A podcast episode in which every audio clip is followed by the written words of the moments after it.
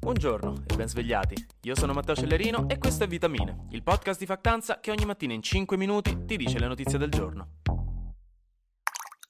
Buongiorno raga, ve lo dico subito, oggi siamo in ritardo col programma, non si sa la roba che devo dirvi oggi, tocca correre come il professore di matematica al primo giorno del quinto anno di liceo. Iniziamo subito con lo stress e con una notizia ragguardevole, una notiziona, perché stamattina nei corridoi dell'Italia si dice che si è conclusa l'inchiesta della Procura di Bergamo sulle responsabilità di diversi personaggi molto noti, e tra poco ve li dico, sulla diffusione del contagio da Covid-19 durante le primissime settimane, nell'ormai lontano, ma diciamoci la verità mai lontano abbastanza, marzo 2020. Quindi si è conclusa conclusa l'indagine preliminare, il che significa che non ci sono accuse ufficiali, ma solo indagati ufficiali, che sono stati avvisati. E si parla di nomi notevoli, di quelli che vi fanno dire eh, eh io con lui ci andavo a scuola, sai, con orgoglio, perché sono 19 persone tra cui Giuseppe Conte, Roberto Speranza, Attilio Fontana, Giulio Gallera, Silvio Brusaferro, Franco Locatelli, che non è quello di Masterchef come il mio cervello mi ha suggerito mentre leggevo stamattina, e vi ricordo che stasera c'è la finale di Masterchef, in tutto questo, quindi probabilmente per quello ci ho pensato, e Angelo Borrelli. Tutte personalità di spicchissimo nel governo e nel contesto della pandemia.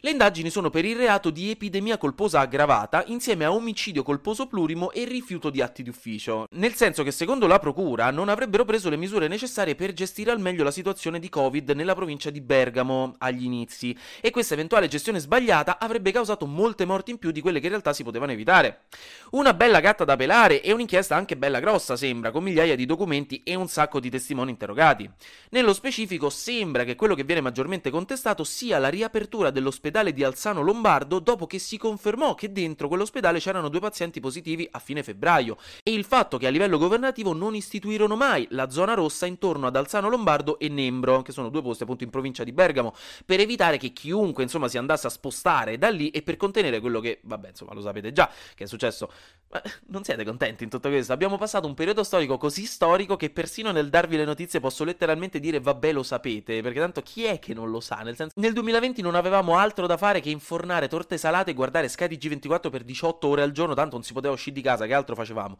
Assurdo. Ed eccoci qui oggi a riparlare di quei fatti e a lamentarci che oggi l'aperitivo al bar costa di più. Governo ladro. Comunque, i diretti interessati, tra cui Conte, Speranza e Gallera, hanno detto di avere la coscienza pulita e di essere pronti a collaborare per qualsiasi domanda. E come vi ricordo, per ora hanno chiuso le indagini preliminari, nessuno è stato accusato ufficialmente, quindi vedremo nei prossimi tempi che novità arriveranno. Però ecco, insomma, un po' di Amarcord per voi di periodo pandemia ve lo volevo mettere, no? Quella nostalgia dei tempi che furono, non manca mai. Andiamo poi con la rubrica Almanacco di Penisola, che qui l'Italia mi ha in subuglio in suburra. Non so se lo sapete, ma l'Unione Europea ha approvato un paio di settimane fa una normativa per far smettere di vendere nuove auto a benzina e diesel dal 2035, una misura che fa parte del Fit for 55, ovviamente insomma con la motivazione del cambiamento climatico per ridurre le emissioni del 55% entro il 2030, insomma tutta la storia dei combustibili fossili, eccetera eccetera. Che uno dice "Dai, anzi raga, se volete farla un po' prima, la mia agenda è libera, eh, nel senso, visto anche che fammi guardare il calendario un attimo, eh, sì, l'apocalisse climatica arriva tra un paio di mesi se qui non ci sbrighiamo, però Oh, si sa, l'italiano beve vino, va al mare e guida le macchine col cambio manuale, se gli tocchi il macchinone mi si sente vulnerabile. E quindi il governo italiano, insieme a quello tedesco, hanno annunciato che voteranno contro questa misura. Non gli piace, perché la ritengono troppo veloce e netta. E visto che sono i due principali produttori di auto d'Europa, con Fiat e Volkswagen, ecco che si sono fatte due conti in tasca, ma in effetti giustificano la cosa anche avendo pensato ai 2 milioni di dipendenti di questi settori, quindi dei settori automobilistici che potrebbero perdere i posti di lavoro. Quindi comunque a livello europeo hanno dovuto posporre la riunione per approvare definitivamente la misura e mo si dovrà anche riprendere a negoziare. Insomma, la situazione è spinosa e c'entra il fatto che le auto elettriche non sono ancora al punto tecnologico per usarle a livello generalizzato. Però c'è chi dice anche che entro il 2035 ne avremo di tempo per sistemarle queste macchine elettriche, quindi comunque staremo a vedere.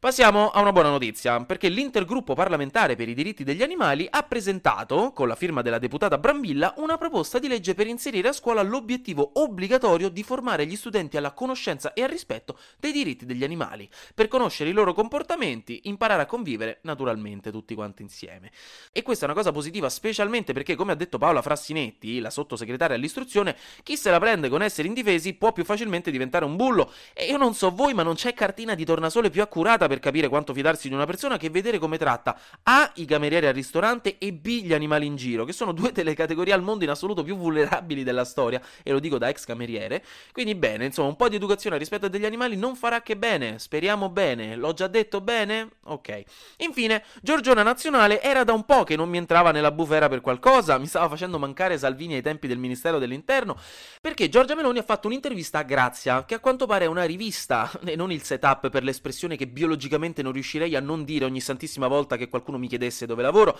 Grazie, grazie a lei, grazie. Dicevo, ha parlato alla rivista della famigerata ideologia gender, la parola con cui i genitori di Pillon lo hanno traumatizzato per costringerlo a lavarsi i denti da bambino, dicendo che questa ideologia gender andrà a discapito delle donne. E per ideologia gender, che vi ricordo non vuol dire nulla, parla di transessualità fondamentalmente, che ricorda un fenomeno umano e scientificamente supportato da una marea di ricerca scientifica, tutta trovabile sull'internet, non è ideologia, perché soprattutto ha fatto riferimento al fatto che oggi chiunque possa definirsi donna semplicemente dicendolo così, e in questo modo si sta andando a cancellare l'essenza del corpo delle donne e della differenza con gli uomini. Un'argomentazione pericolosamente vicina a quella TERF, che ricordo sta per Trans Exclusionary Radical Feminist, una branca radicale del femminismo che ritiene che l'esperienza transgender non esista davvero o che sia il risultato del patriarcato e che appunto faccia male alle donne. J.K. Rowling, che è la scrittrice di Harry Potter, per farvi un esempio, è accusata di essere una TERF per le sue posizioni transfobiche. Ha anche parlato di aborto, finalmente direi, dimostrando che in effetti non è così contenta se una donna abortisce, eh? quindi insomma sciogliendo un po' i dubbi di tutti in questi mesi, perché ha detto che a una donna che sta per abortire direbbe di provare a darsi una possibilità, che non è sola, che lo Stato le darà gli strumenti per non negare a se stessa la gioia di crescere un figlio, testuali parole, il che anche qui suona poco promettente, come la promessa di vostra madre che non si arrabbierà se gli dite cosa avete combinato, perché il fatto è che non ci si può fidare, nel senso una volta che la frittata è fatta non si può veramente tornare indietro e sta qui la criticità.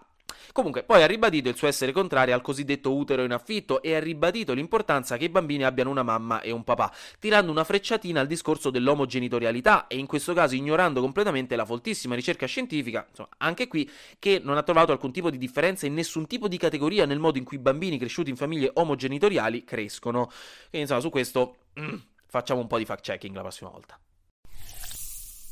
Anyway, raga, io sono già andato lungo così, quindi si va di flash news belle cariche, ma un po' meno flash del solito, che sennò qua io perdo il fiato e a voi va di traverso il caffè.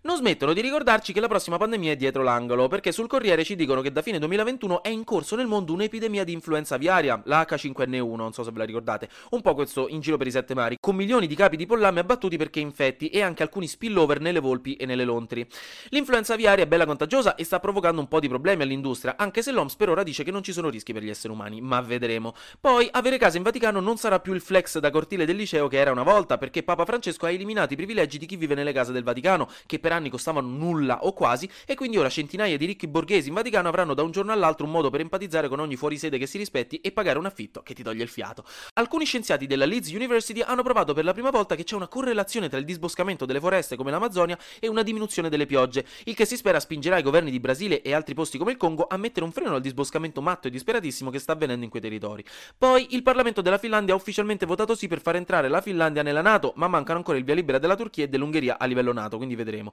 E infine Yahoo ha annunciato che taglierà il 90% dei posti di lavoro in Italia. E la cosa mi ha ucciso stamattina, uno perché questa è una notizia che non ti fa dire Yahoo, eh, e vabbè la battuta ce la siamo tolta, due perché se poi vai a vedere licenzieranno 19 dipendenti su 21, ok mi dispiace un sacco per quei 19, però accidenti, maledetti giornali mi fate spaventare, e dai. Oggi è finalmente arrivato il giorno, quindi vi auguro un felice 30 febbraio e per il resto grazie per aver ascoltato Vitamine. Noi ci sentiamo domani, che è venerdì, perché sarà successo di sicuro qualcosa di nuovo e io avrò ancora qualcos'altro da dirvi. Buona giornata e buona giornata.